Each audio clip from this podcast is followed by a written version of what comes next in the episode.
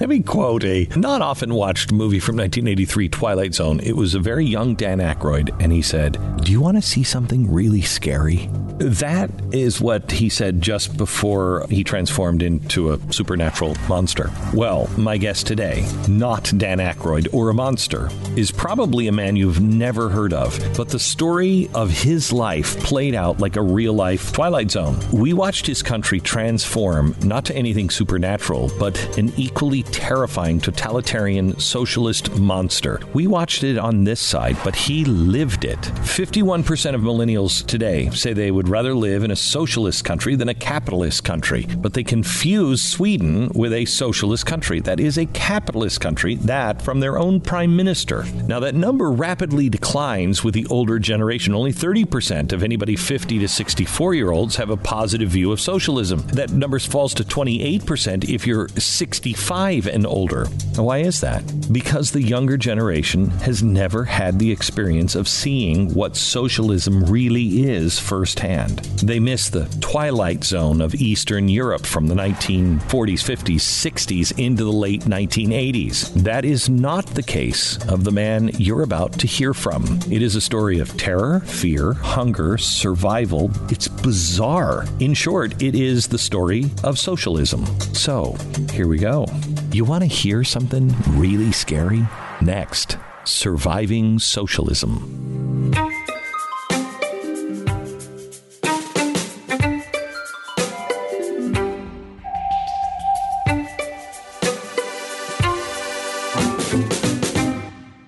Andy, I have we have so much to cover and and you reading your blog is just so eye-opening. Um, but I, I, I want to do this in chunks. I want to try to take it chronologically a little bit. Okay. Um, tell me about Romania before the communists come, because it it wasn't a violent takeover. Uh, yes and no. Okay. Um, so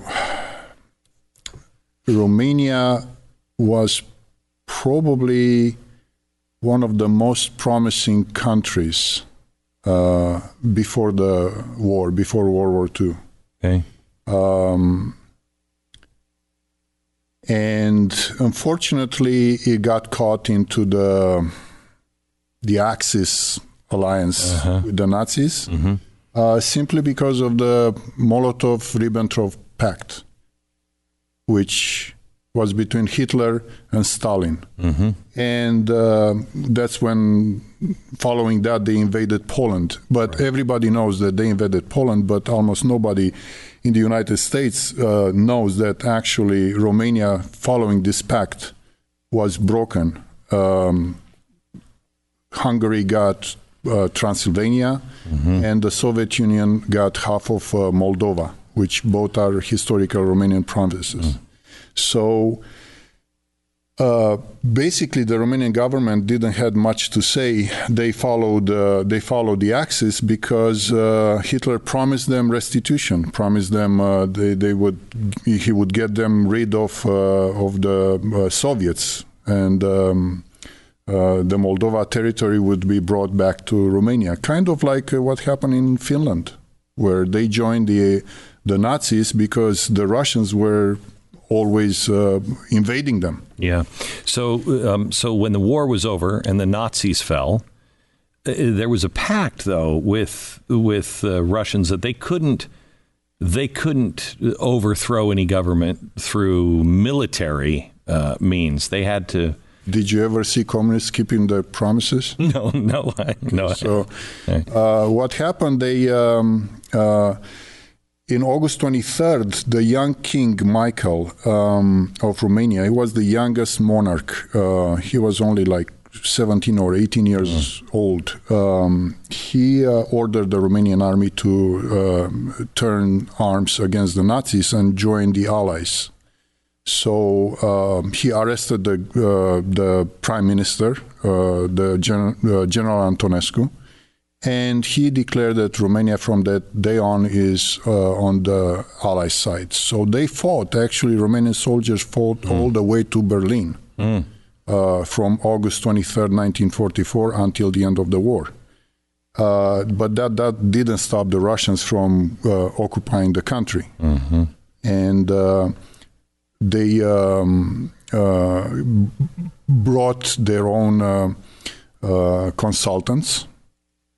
Uh, they organized uh, so-called free elections in which uh, everybody voted for uh, historical parties like uh, the liberals, uh, not liberals in the American sense, but the true sense liberals, and the national peasant country. But somehow, uh, the Communist Party, which was only about a 1,000 members strong, they won the elections by 95%. Why? Because Wow. they counted the votes.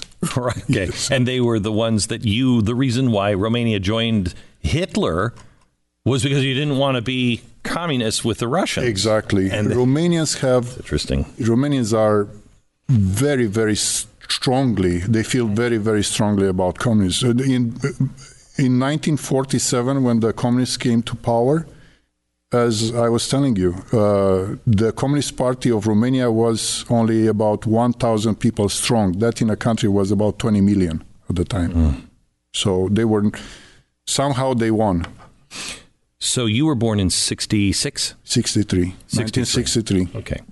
Um, boy, we've had wildly different lives. I was born in 64 and uh, born in America, and your life and my life are completely different. Yes. I grew up in America that we were afraid of the Soviets, but not like you. We were afraid of being vaporized. Um, but we, you know, thought we could vaporize you guys right back. And I remember thinking that growing up, that oh, the entire bloc was just this monolithic uh, communist. We want to take over the world, and it wasn't until the revolutions happened, until the wall came down, that the people in the West started to see. Wait a minute, you guys are just like us.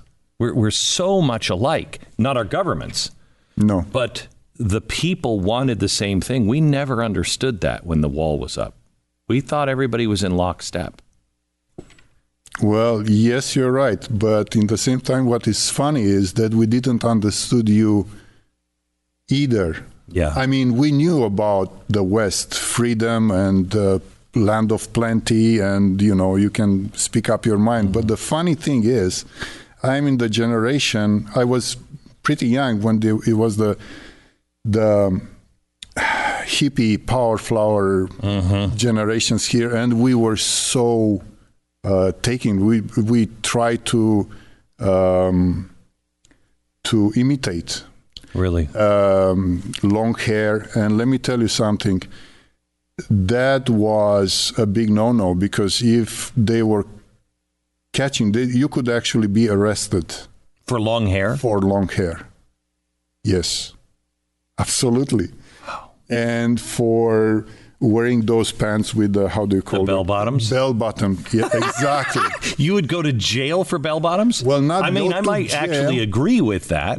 but not go to jail, but uh, uh, picked up from the street, thrown in a van, um, uh, uh, put in a uh, um, in the in a basement in a cell at the police, and they were sending one guy and uh, beating you good, and then What after was the what was the crime? because he was Subversive? It was subversive, It was too Western. Okay, you were trying to be like uh, the enemy. And you, I, I mean, it's so strange because now that things have opened up and you have Netflix, etc. Um, I've I've watched some of the old Soviet TV, and it's crazy how upside down things were.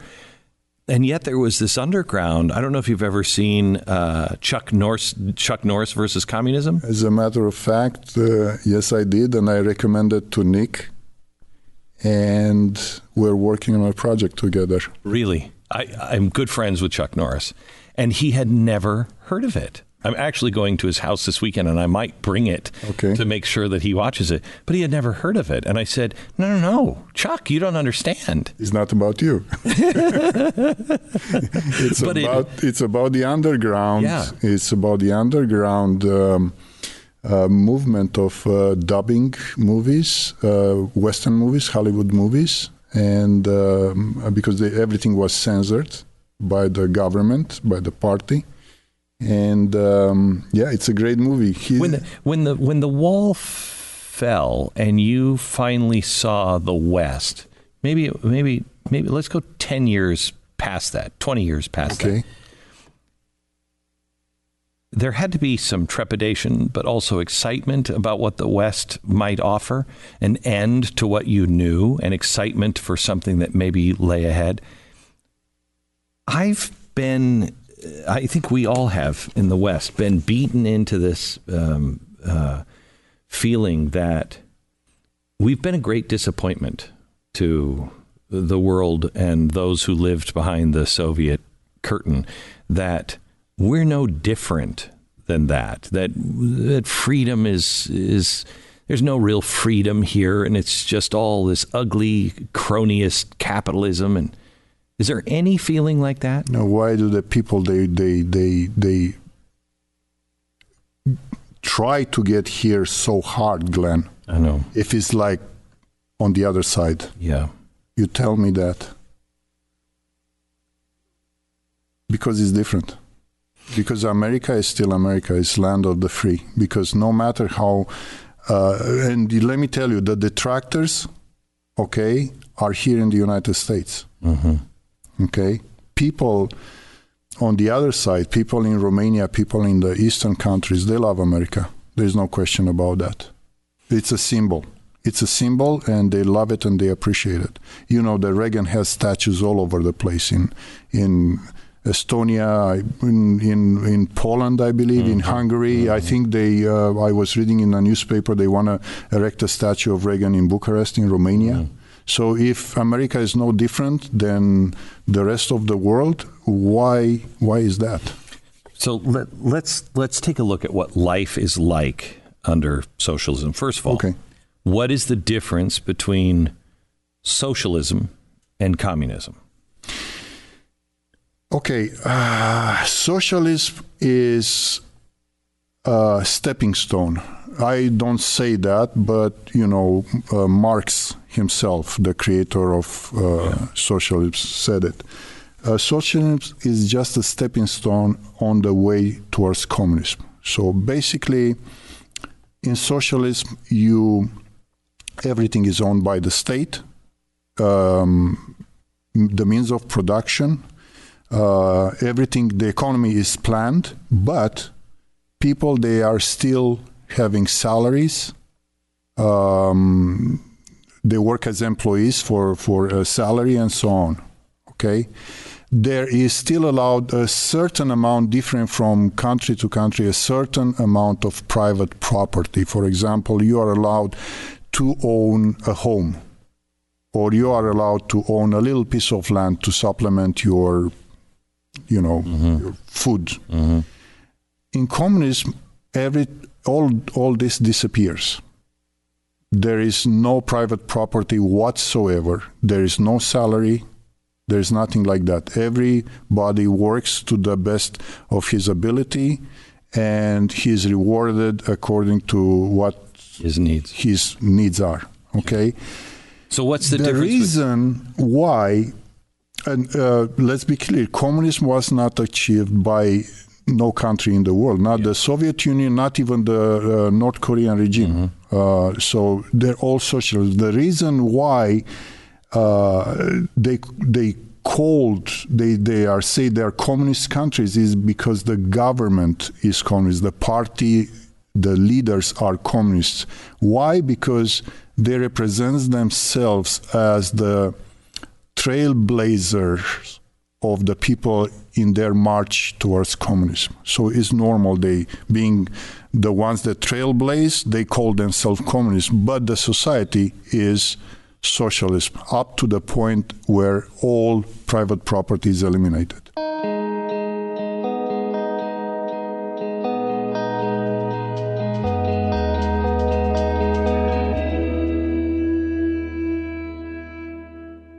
So, what is Venezuela? How close is Venezuela to what you grew up in? Venezuela is a socialist country, obviously. Uh, they still have private property to a certain degree, but it has a planned economy. Um, how close it is to socialist Romania, that would be kind of hard to tell because I wasn't there. But from what I heard, what I read from from the internet, they're about there. They're about how it was during the Ceausescu years in the mid uh, 80s, when was the the blackest times in Romania.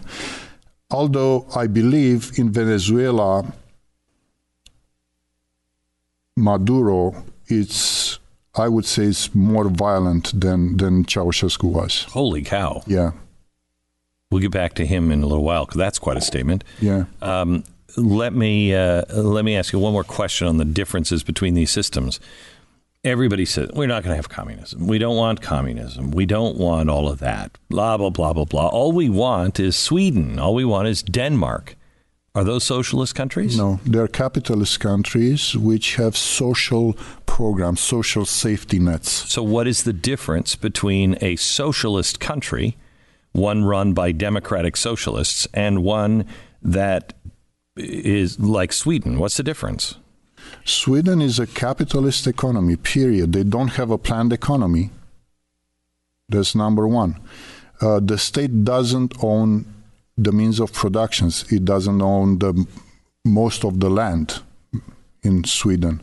Um, they have high taxes, indeed, mm-hmm. uh, to provide for a wide uh, social net. Okay, but they are as capitalists and even I would say probably more capitalism uh, than the, yeah, than the United States because they are more the, free than the, the United regulations States. are Correct. yes yes the business regulations there are you know more relaxed than in, in mm-hmm. the United States. Mm-hmm. So, so uh, Sweden, the, the Nordic countries in Europe are not socialist by not democratic socialists, not socialist. Period. They are capitalist countries which have a wide uh, social safety net. Okay. Um, tell me about your parents. What did your parents do? What was your life like? Your earliest memory. Let's start in the 1970s. What was it like being a kid? So my parents, uh, unfortunately, divorced. My mother uh, was uh, an attorney, and um, uh, my father was the son of a capitalist pig or a chiabur it's the name you probably heard about the name Kulak in Ukraine. Mm-hmm. Okay, in Romania is the same thing, but it's called Chiabur. So my grandfather, from my father's side, uh, he owned about ten acres of land. Of land, he was a farmer. He owned ten acres of land and a convenience store, store like a 7-Eleven. Mm-hmm. And because of that, he was declared an enemy of the people he was arrested. He was put in uh, prison and released only when he was too sick. He uh, he got TB, and they let him out when he was too sick to work in the gulag. They wouldn't wanted to care for him, you know, pay for his uh, medication. So I remember him dying in, I think I was like maybe five years old when he died at home of TB. And your dad uh, my, took on that shame? My dad, he was very young when they arrested my grandfather, and fortunately, he was out of town. He was out of the village. He was uh, with the produce at the market in the capital in Bucharest, and uh, he was he caught wind that his father got arrested, and he lived on the run under an assumed name for the next 15, 16 years. Because they would have arrested him? Yes. Just because of who his father was? Exactly. And they finally caught up with him. He went to college, uh, and in his to become an engineer, he changed his name to Ionescu, which is my name, which is not actually my name, but mm. is it was his assumed name. Mm-hmm. And when he was in the senior year, he uh, they caught caught up with him. They didn't put him in jail because by that time they kind of like trying to let people, you know, to relax a little bit. They were the years in which Ceausescu tried to appear more, uh, you know, westernized, uh, being the rebel kid of the communist bloc. Uh, but uh, nevertheless, they kicked him out in fr- from college. So he took a job as a machinist in a factory. Any doubt with the technology that we have now that your dad would have lived? Uh, excuse me? With the technology that we have now, being able to find anybody anywhere and Oh, no, absolutely. Absolutely not. With the face recognition and Yeah. stuff like that? No, Oh, yeah. absolutely not. Um, so, what's school like for you when you're a kid? What's school like? Is it full of indoctrination, anti-West? Is it is it good? Is it the perfect school? What what what is school like? Okay, school was not bad. Leaving aside the indoctrination part, because Let's come back to that in a minute. every classroom had the portrait of the dear leader, Mhm. okay, over the blackboard. Um, and we had, but later in high school, we had uh, classes teaching uh, Marxist Leninism, Leninism uh, dialectic materialism, and all that stuff. But leaving that aside, I can compare with the school that my son hmm went through here. And I would say, like in general education, it was really good. Mm. It was really good over there. Uh, of course, a lot of discipline. Um, you couldn't uh, you couldn't uh, engage in any kind of political discussion other than saying, you know, what a beautiful life you have. Mm. Um,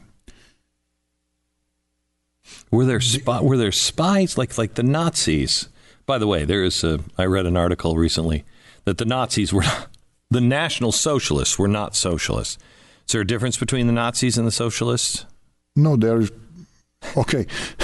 the Nazis are national social, socialists. Right. The communists are international, International socialists. socialists. So Thank they're they're cousins. Yeah, okay. Okay. Yeah. And there is no wonder why Hitler and Stalin was best were best buddies before, uh, you know, before uh, uh, Right. Hitler attacking. You know. That's why the Nazi flag is red, according to Hitler. Exactly. To show you we're on the same team here. Um, the, uh, uh, you know, we know in the West about Hitler. We know less uh, about Stalin, but he just seemed to do more of what Hitler was doing. Um, we know Hitler was. He um, bred fear, neighbor against neighbor. You never knew who anybody was. There were informants. He was using kids to inform on their parents in school. Was was that a part? Yes. It was.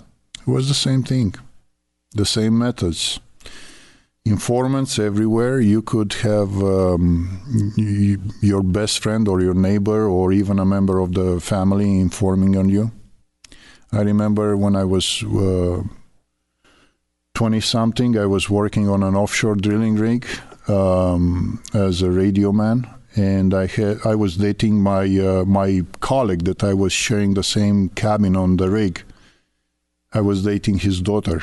And after the revolution, I found out that actually he was an informant. Really? Wow. So you could never you could never trust anybody, and you could never trust anybody. And if you were listening to Voice of America or Radio Free Europe, which were illegal to listen to on the radio, you did it with the volume turned like Way down. way down so because they put us in these apartment flats with thin walls and you could hear from one apartment to another and you were staying in line for bread or for meat and you had to keep your mouth shut you couldn't express your Disgust with how long the line is. no because you you never knew the ne- the guy behind you could be one of them and you know all of a sudden a, vo- a black van pulls over and you're gone So, how much, like, we're experiencing a little bit of this the first time. Americans have always been really open. We trust each other. We trust neighbors. We trust everybody. I mean, not we us just- not us glenn yeah, I know. We, because of that history. Um, Uh, but we've never had that here until recently, and people people here are not reacting to it. I think the same way that they would where you're from um, when they see things where you can just accuse somebody and their life is over. We've always had a innocent until proven guilty. Exactly. And it's we're seeing this now in this democratic socialist movement, this social justice movement in mm-hmm. America that is there is no real justice. If the accusation is out there, you'll be destroyed. Exactly. And that's how much of how much of the security apparatus and the informants, how much of that stuff were you worried that if I get on the wrong side of somebody, even if I don't know that they're an informant, if I just get on the wrong side of somebody, they could turn me in because they want something of mine or I've wronged them somehow. Yeah. It, it, was was that prevalent at all? Very, very, Glenn. I mean, you you couldn't. You ha- always had to be on guard. You always had to, and you always had to um, think about the double meaning of everything, of everything it was said. Uh, I was struck when I came to the United States of the innocence mm. of the American people, which pretty much when I came here 20 years ago, they take everything at face value, which mm. was shocking for me. That didn't happen anywhere in the communist bloc.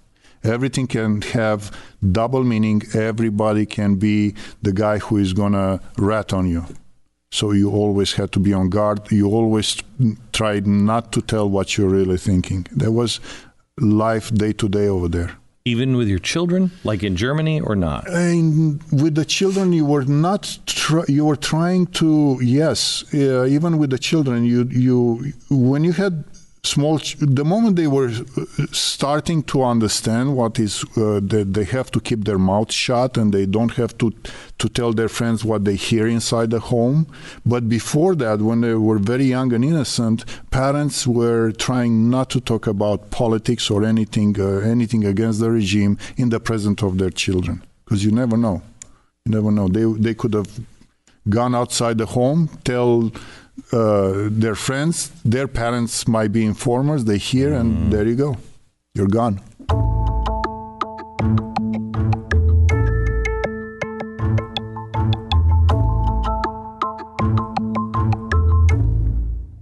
You know this. The, I I just saw somebody say, uh, "Oh, communism has gotten a bad name because." I love this because of a few famines.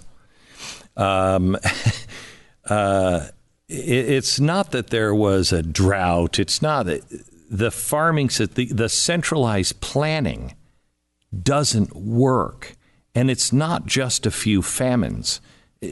Tell me what the good times were like in a grocery store.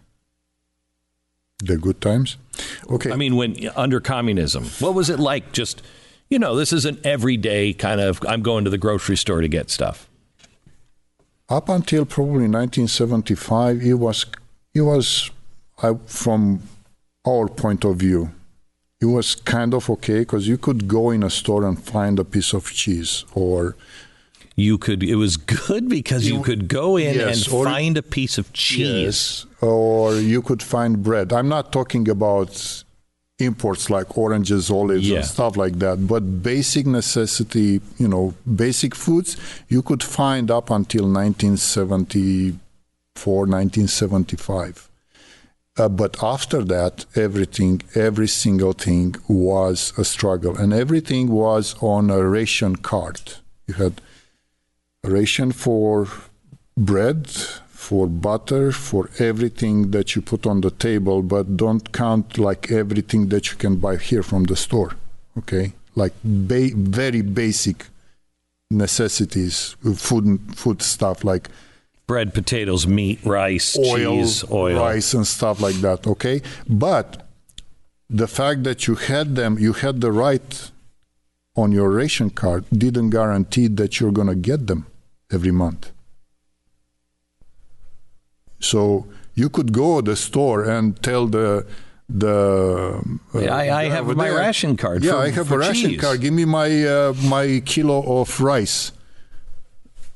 I'm sorry, we don't have it. Come back, and might be here like three days from now. You come here like three in the morning. Make sure you bring your little chair, stay in line, and if you're lucky, you're gonna get it. So this was uh, after it's not like 70s. It's not like you could call the store and say, "Hey, is that shipment of rice come in?" Well, you could you couldn't call the store because you didn't have a phone. That was uh, that was the the main reason. They wouldn't they would tell you, "Are you crazy?" First of all, but you didn't have a phone because in order to have a phone installed in your home, you would have waited anywhere between 8 and 12 years to get a phone. To get a phone line installed, yes. And that phone line installed most times was a shared phone line with somebody that you didn't even know. So you pick up the phone and you hear somebody else mm-hmm. that you didn't knew who it was. Mm-hmm. It was the same line. I don't know if this was the case ever in America. Like two families. yeah, some uh, very early on in my life, I remember some people uh, would have what was called a party line. Party line. Okay, yeah. there was another thing that uh, you know uh, made you to be very guarded because you never know when you pick up the phone who was the other guy that mm-hmm. could have listened on on your conversation. So you couldn't uh, you couldn't call the store, and if you would have called the store, okay, they would say, "Are you crazy?" Okay, so so no phones. No phones. So you get so all you have to do is just get into your car. What drive car? down Hmm? What car? You know, your family car. okay. I think in Romania, only about probably one in 25 families have a car, had a car at the time. One car for every maybe 20, 25 families. One car. Why? Because they had the car. They the, had these ugly cars of the people. The uh, okay, because the industry of uh, the socialist industry wasn't uh, geared towards uh, consumer goods. So automobiles were considered consumer goods, and they were not considered really a necessity for the people. Uh, in order to buy a car in Romania, first of all, you had to save your entire salary. Let's say you're a blue collar worker mm-hmm. in a factory. Mm-hmm you save your whole salary, every penny, and you live out of your wife income for about seven years. Wait, wait, wait. Seven the years. car, you would have to pay your entire salary, salary for seven years. Seven years. Put it in a savings account special designed for buying a car with the with the national bank. Okay, you couldn't touch those money. You didn't have interest earned on those. So you pay seven years your entire salary and you live at the mercy of your wife or relatives because you didn't have any money left. After seven years, when you finish paying, okay, then you find you finally get in line to get the car, which takes another five to seven years. Shut up! Fourteen years. Fourteen years to get a car, okay, and then after fourteen years, you get a letter and you go to the only one dealer of cars in Romania, which is the factory, Dacia factory in and Pitești. You can pick anything there. Anything, any car, as long it it's produced that month. So, for example, you want to buy a red car, and you get there and you see all that parking lot full of green cars, and you promise your wife you're gonna get a red car at home, right? Well, you can because they didn't produce the red cars that month. Okay, so you get your green car or you don't get anything.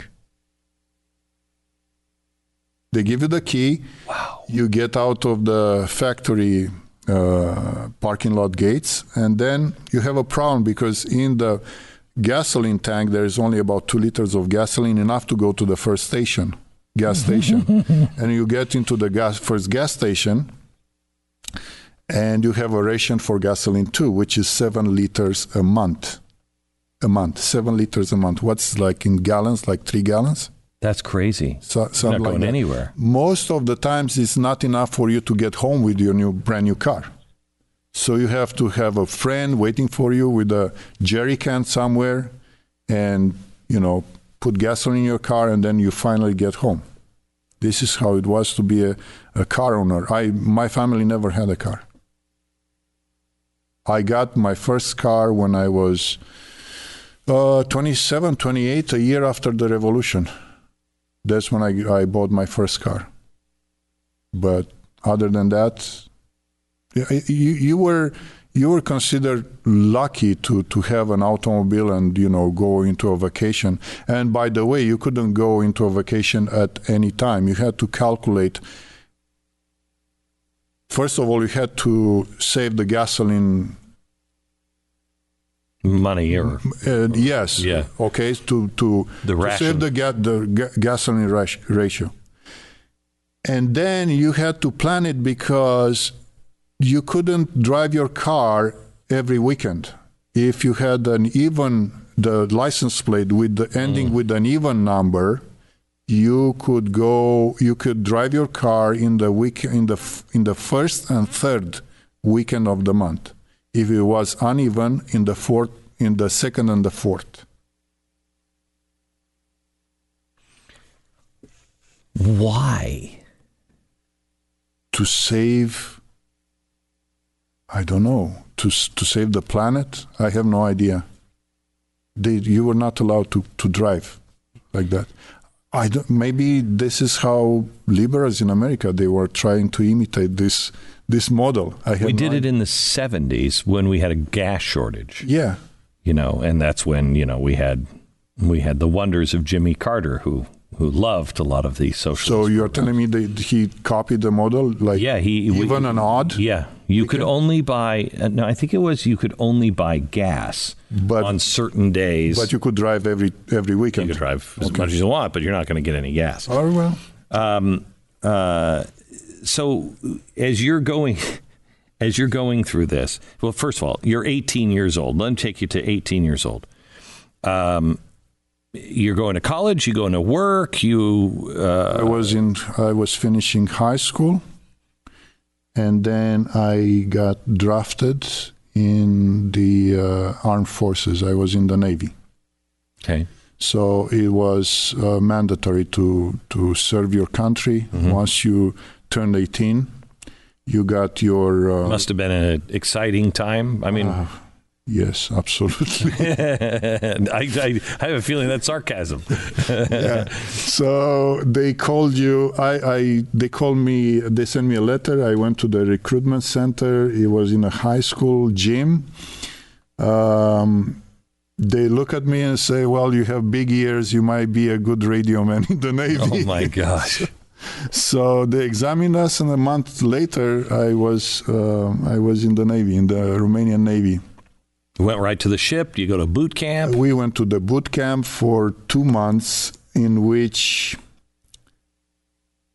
besides the the training and you know marching and mm-hmm. all the stuff that mm-hmm. you, you was letting uh, leaving us tired as dogs, like mm-hmm. pretty much here in the United States, and gas mask on the face and all the all the things.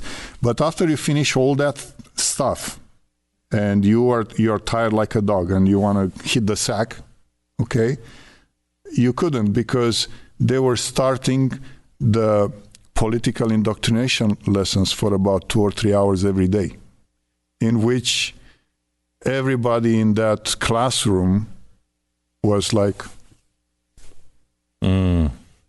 listening some instructor droning about the 15th Congress of the Communist Party and what Ceausescu said and how beautiful it's going to be in the future and stuff like that. So it, it was a it was a dark period of my life. After the boot camp, it was kind of a little bit better because I was assigned to a ship, but only to a certain point because the food was really bad. Uh, cockroaches everywhere, including in the bread. Uh, we were in the morning for breakfast. We were taking the, the, the loaves of bread from the galley and we were going outside on the on the top deck, slicing the bread so the cockroaches could have enough time to. oh my gosh!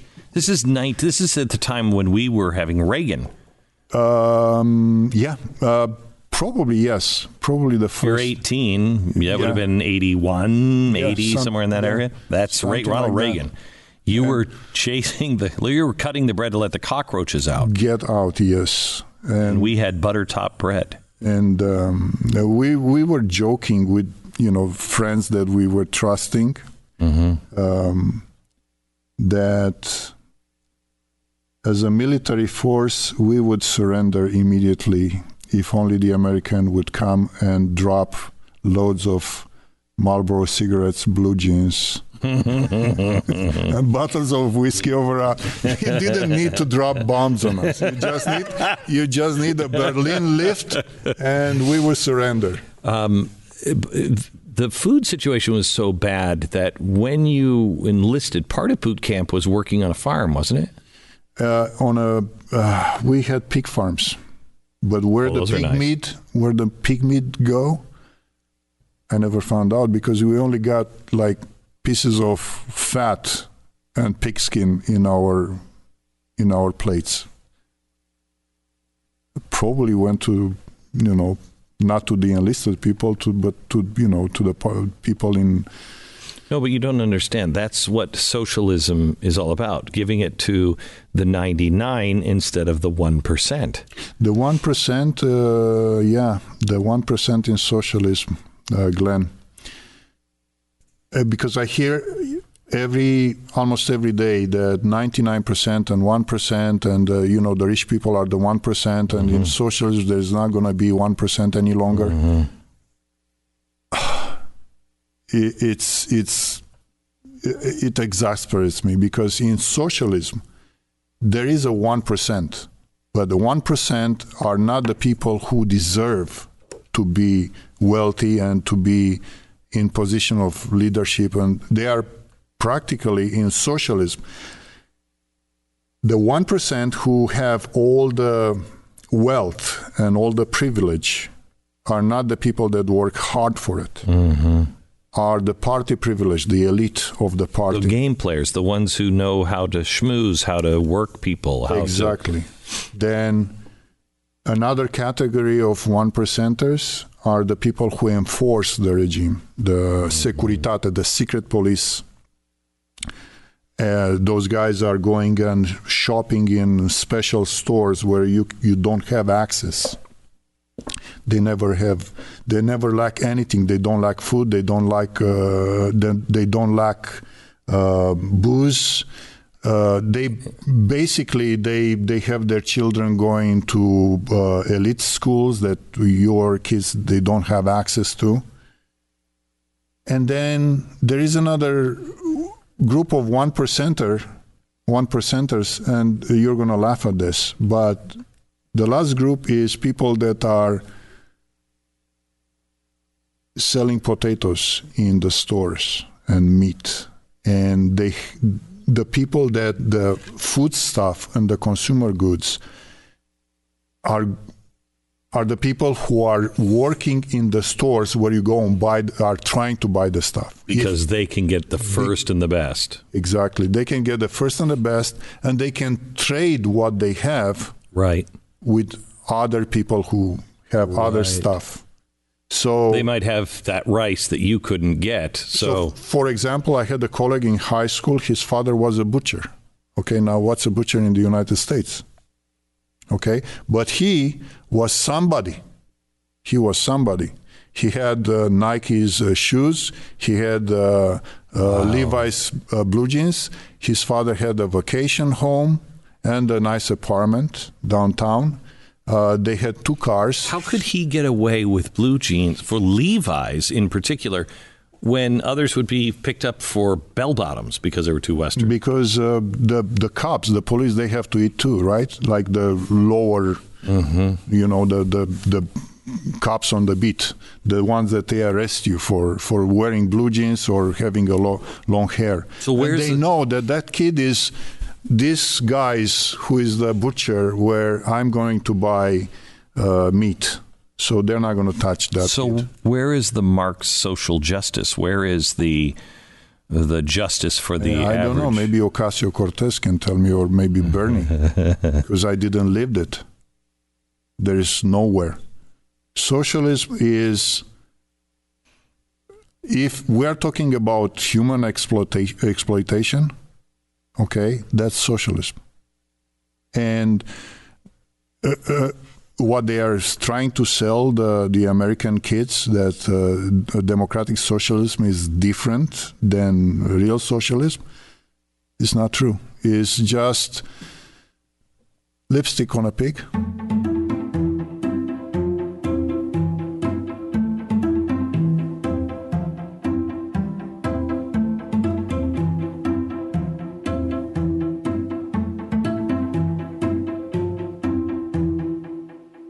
Do you? Um, were you allowed to go hunt for your own food? Could you have guns and rifles and?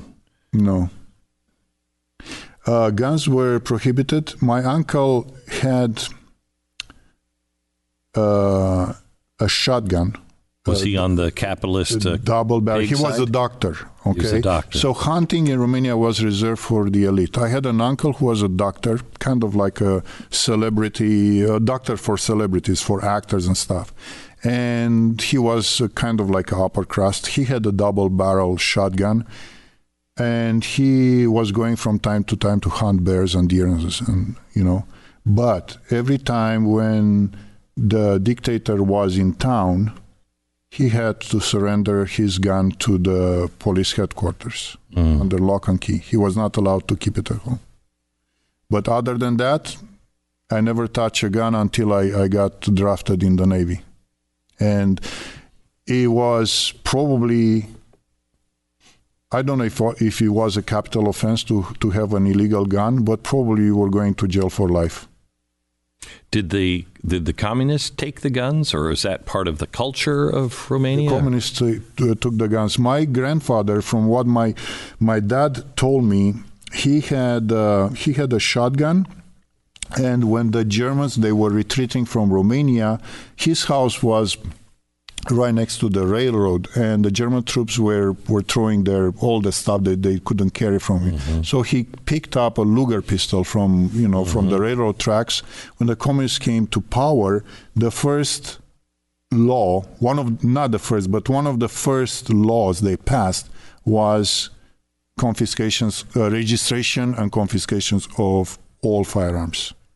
So, you know, Did he keep it? Did he hide no, it? he he surrendered it. He surrendered it, and did, that didn't help him much because they took him and put him in prison anyway because he was a capitalist pig. And I remember what my uh, father told me uh, after the revolution. He told me if I would have known known what was going to happen after they did that, I would never allowed my father. I would have taken those guns and hid them. Hmm. That's there's everywhere communists, socialists, communists. They they they came to power or they tried to accede to the power. They have this policy of restricting gun rights, and it's absolutely every time it happens. It happened right now in Venezuela. hmm When Maduro came to power, he did the same thing. When you start to lose power, you have to. You have to stop. The democratic part of socialism goes away quickly, Exactly. and you. and then you have to use force. correct. Um, uh, tell me how um, homosexuals and and gays and women and all this. you if you were identified as a gay lesbian transvestite or whatever you were going to prison period. It was a decree in which homosexuality was criminalized. And that was the law in romania believe it or not. They only got rid of that law way in 2006 so it was another for another seven years after communists fell they still had had the law um, from what I heard, they were meeting underground, but it was very, very uh, risky to be outed as one. Mm. You, you, they were going, and the the thing is, they were if they were arrested, the survival expectancy in in prison as a, a gay person, it was probably weeks. They were usually killed by other inmates under the orders of the prison guards. What would have happened to a guy like Martin Luther King? In Romania? Romania. Guy who stood up and said, This is wrong and this is an injustice and. Uh, beaten um, within an inch of his life. Um, if that would have happened after 1960s because if if he would have been arrested let's say he would have been arrested before 1960s he would have been just disappeared. Mm. okay? But when Ceausescu came to power he didn't actually he killed people but he wasn't like Maduro style like shooting people on the streets.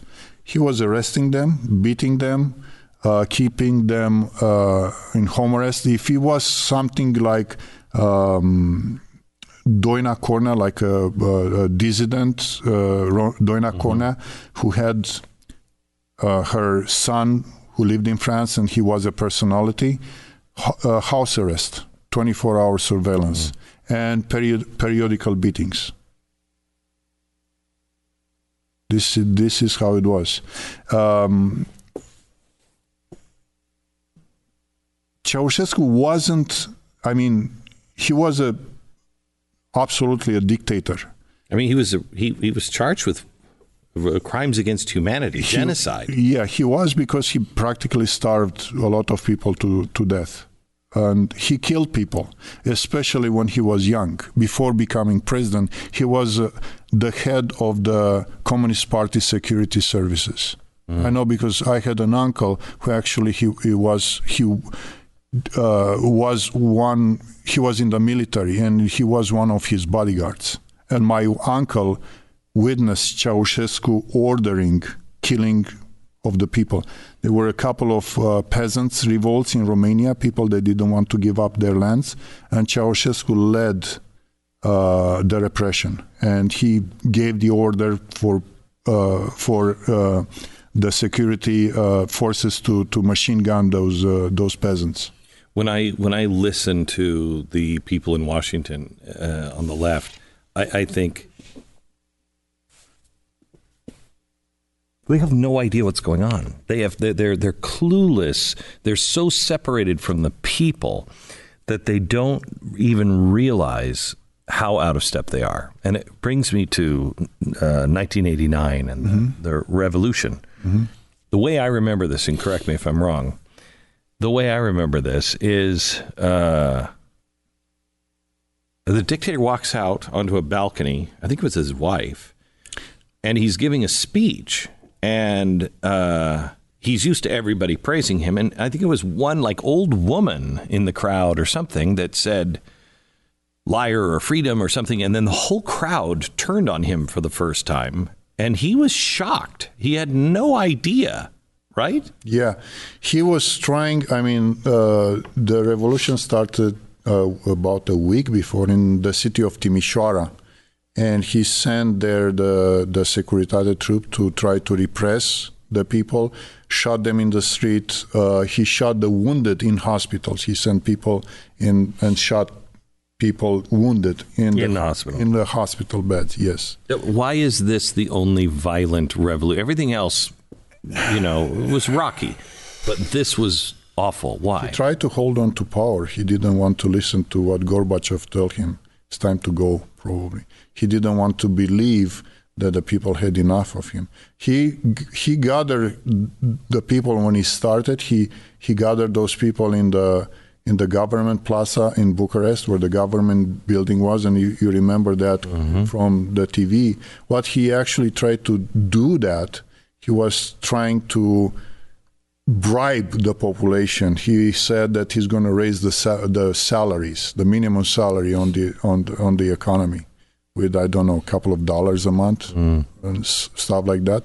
And actually, nobody is very clear on what happened, but somebody yelled uh, Something. something, and then some kind of loud noise happened, and then that's when the people ju- they just lost their mind And then what happened to him? he uh, they broke uh, through the police line uh, and i think the police didn't offer much of a resistance because the police was pretty sick and tired the, the cops were pretty right. sick and tired of him also uh, and people rushed into the government building he went out on the top of the building and took off with his wife in a military helicopter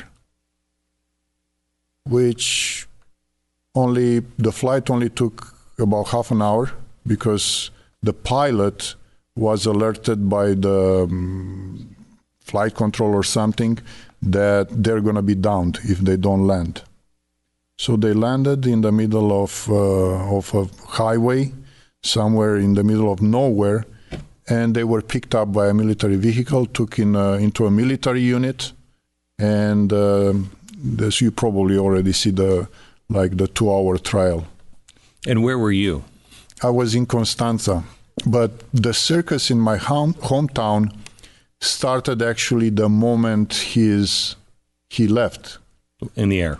Yes, that's when. That was a power. Did you see that moment on television? yes, I've seen it on television. Did you see it then, though? yes. And and what was that? Well, after immediately after he started saying, "Quiet, quiet, quiet, please." Right. The moment when that happened, they cut the transmission, and, and about- what did you think? Wh- Where you I were? knew something was was going on because that never happened.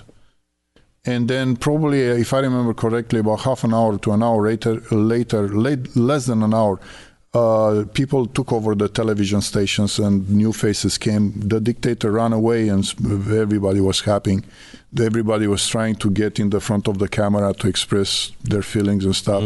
So that's when I we got out. Um, I tried to go to pick up my uh, wife from work and um, we went to the party um, uh, building in downtown of my hometown. Chaos, uh, things flying through the broken windows, telex machines, and and uh, the tables and chairs and stuff like that. People were like pretty wild, you know, expressing that. Then we went uh, marching to the secret police headquarters. Um, we freed a couple of guys that were in one of their jail, jail cells underground from under the, the first floor, uh, broke the bars and let them out. And then I remember uh, millions of sheets of paper flying from the windows. Those were the dossiers that they had on each one of us. And that was the first day. And the second day, that's when the shooting started in my hometown. Because they had, probably they had, from what I heard, they had um, uh, his loyalists, which were, we believe at the time, they were actually Palestinian Mm. hired by Ceausescu because he he was put in such a situation that he wasn't trusted even if his own um, um, uh, people in, in the secret service. He was distrusting them too. And from what i heard he actually was he had a plan with yasser arafat um, in case something happens. Um, people from the PLO living in Romania as foreign students undercover would fight for him, would try to um, help him, uh, you know, escape. So it was chaos. We had uh, people shooting from top of the buildings. Um, we call them terrorists.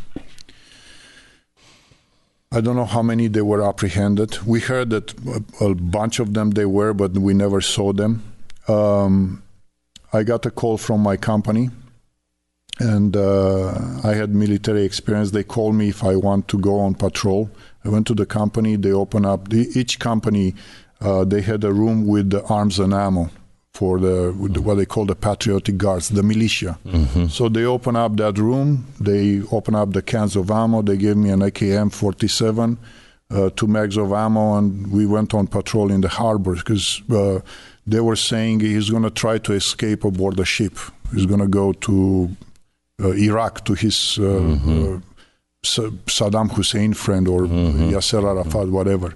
that didn't happen. They already apprehended him the days before, but that didn't stop the shooting. And we had a in since the revolution started uh, up until it started quieting down um, early January, around 2,500 people were shot. Wow. Killed. Terrifying? Uh, no, actually. W- why? Because we were so happy. I mean,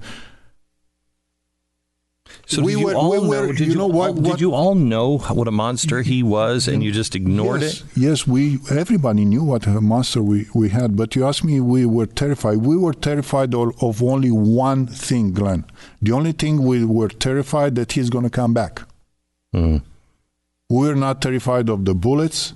We're not terrified that people shooting at us. We were not terrified of anything, but we were terrified that tomorrow morning we're going to wake up and we're going to see the guy back on television, mm. uh, and the, the, the the cops are going to come getting you, come and get us. And one of the reasons there are not too many pictures of the revolution and not too many uh, um, uh, videos shot. Mm-hmm films shot of that because people were afraid to sh- to when when you were seeing a guy with a camera shooting, you automatically thought is one of the Securitate guy and is taking your picture. And you know, and after the Ceausescu come back, he's gonna get you because he knows it, it was you on the street.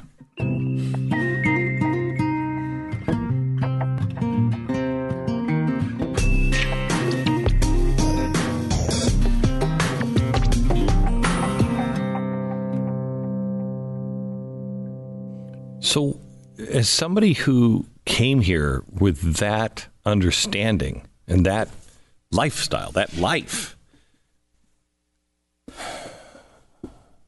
what does freedom of speech mean to you here? Oh, it's everything. It's, I mean, it's without freedom of speech, there is nothing. I lived 26 years without having it the the fact that I can I can criticize the president, which I don't because I like him. Mm. Um, I didn't like the previous one mm. though. Uh, the freedom of speech is is extremely important. I, without freedom of speech, and I'm looking at these uh, these uh, millennials, which are trying by all the means to say, "Oh, this is uh, offensive. Mm-hmm. You cannot say this. You cannot say that. Freedom of speech is made to protect speech that you don't agree with, speech that you might consider Why is offensive. Important? Why is that important? If if it's not freedom of speech doesn't protect speech that everyone agrees with. Mm. It wouldn't be necessary. Agree mm-hmm. with me? Mm-hmm. Okay, it's freedom of speech protects people, uh, protects the speech that. Uh, people might not agree with. They might consider it offensive. And Second Amendment is also very important because Second Amendment protects the First. And I know because I lived through that. Without what the, when the communists came to power, they got rid of the second uh, second. We didn't have the Second Amendment per se, but they got rid of guns. Why? So they can can shut up us later after they got the guns. They were not afraid of us any any longer. So they took the freedom of speech too. So if if Romania won, why'd you leave to America ten years later? Because of disappointment, Glenn. in in what happened after. And what happened after was second line party activists, Ceausescu's buddies that they were like behind him. mm, They all of a sudden dropped the name of communism and they called themselves socialists and uh, Democrats. And all of a sudden, using their connections that they had before from the previous regime, they be- became capitalists and they started getting not only the political power but also the economic power. So practically, Romania became a corruptocrat country, a republic of uh, former uh, Communist Party activists turned socialists who control the economy and control everything, control the system. Uh, the governing uh, the governing party in Romania right now is uh, called uh, uh, the Social Democrat Party, and um, I would say probably Bernie would be proud to lead that party. wow. Yeah, Bernie Sanders. It's um, when we realized that actually we we had free speech. You could after 1989 you could criticize the government. We had a free press, but in fact, if you went on the streets and tried to uh, say I disagree with the government, and they were gathering too many people like it was in mm-hmm. 1990 during the Mineriada. I don't know if mm-hmm. you remember that. Mm-hmm. What happened? Um, they sent the miners and they sent the police and they beat the crap out of every, everybody just for wearing glasses or having a beard. You look like an intellectual, therefore you're against the regime. Students put in the hospital, intellectuals, libraries destroyed. It was the same thing with second party activists in charge. How much do you think this stuff is happening here in America now? I mean, you, you look at the political landscape. People who are the most awake, generally speaking, I think are the people from the former Soviet bloc. I talk to them all the time. They'll stop me in the street. Because we recognize the the the Rhetoric and the the rhetoric because we recognize the rhetoric we live with it in our youth so we know when when ocasio-cortez or bernie mm-hmm. sanders or hillary speaks about it takes a village we heard that before mm. Okay. But this time it'll be done right. when did that happen ever happen? Co- uh, socialism was tried in 40 countries around the world. It failed every time. What does it make you believe that is going to succeed the 41st time? Because the right people were in charge this time so are you telling me that the American socialists are somehow smarter than any other socialists on the planet?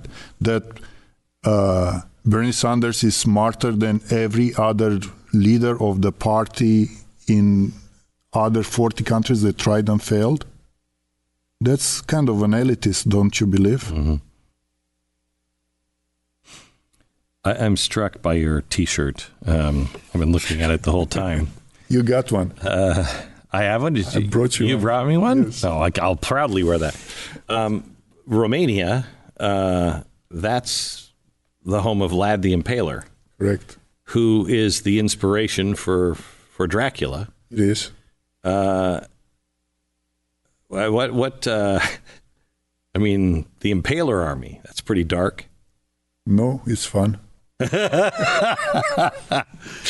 I- I- I- Vlad the Impaler. Yes, he's a national. Really? He's a national hero in Romania. He's an historical Wait, wait, wait. figure, real prince. He uh, fought against the Ottomans, the Muslim Turks, and he beat them several times uh, up until he died, being betrayed by his people in his inner circle. But he's a national hero. He's very, very respected. Unfortunate. Well, I wouldn't say unfortunate. Um, I, he was transforming a fictional character Right. uh, by by an English writer in a in a vampire. He wasn't a vampire by any means. He was he was a prince and he was pretty badass. He he kept the country uh, free. Uh, he beat what was probably at the time the the greatest arm army in the world, which were the Ottomans. They were ruling at the time. They were, I would say, the America, the American uh, power of the day, and he managed to beat them several times. Um, he was a just ruler. He was tough, but hey, this, those were the times. Yeah. He learned actually the art of impaling from the Turks when he was imprisoned by them as a child. So um, this Raising- is my respect for him, and combined with my anti-communist stance. Raising commies to new heights. Exactly. and there is another one, if I may say. I don't know if that's going to pass. No, that's uh, Nick uh, Searcy has one uh, which says, uh, "We shove communism up your ass." you can cut well, that. tell me what you really think. Tell me what you really think. you don't want to know. Uh, so, um, why don't you leave us? Talk directly to somebody. Look into look into that camera Okay. and speak directly to somebody who uh, is 20 and says, "Look, I, I appreciate that happened in your country, but it's not going to happen here. That's that's not what the democratic socialists want to do here. It's different. It's not that."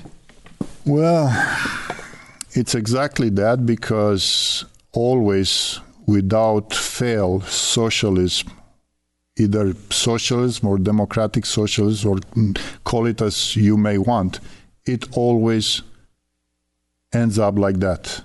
You just cannot share the wealth. You It cannot end that way in Sweden, in Denmark, in Norway. because there's not socialism. You try to uh, make Sweden government to abandon free property and try them to um, uh, plan their economy in five years, like in five years plans. Try to do that, and you're going to see Sweden becoming a third world country in less than a decade. So you can tell goodbye to your IKEA furniture and your Volvo car. I can guarantee you that. Uh, socialism fails every time without fail. That's period. People stealing other people uh, wealth and redistributing it that's just not working. It's not how it's going to work. You cannot get rid of the 1%. Uh, you just can replace it in socialism. You replace the 1%, which is based on merit most of the time, and uh, um, uh, on, on people who work their asses out and who, who open businesses and who have great ideas. You replace them as the one percenters of capitalism, you replace them with people who don't uh, deserve to be one percent. You replace them with people who are high up in the party, people who can do. Uh, who, who have control of the, the goods on the market, and you replace them with people who will put the boot on your neck and keep you down. Those are the 1% over there. And this is what you're going to get if you manage to get socialism in the United States. Where are you going to go if if uh, we become that? There is nowhere else to go. This is the last country uh, in the world that is, is you know, keeping keeping socialism at, at, at bay. There is nowhere nowhere else to go. My my wife told me we stopped running from socialism too soon. Mm-hmm. There is nowhere else to run. Nowhere else. Andy, that's great to meet you. Thank you very much, Glenn.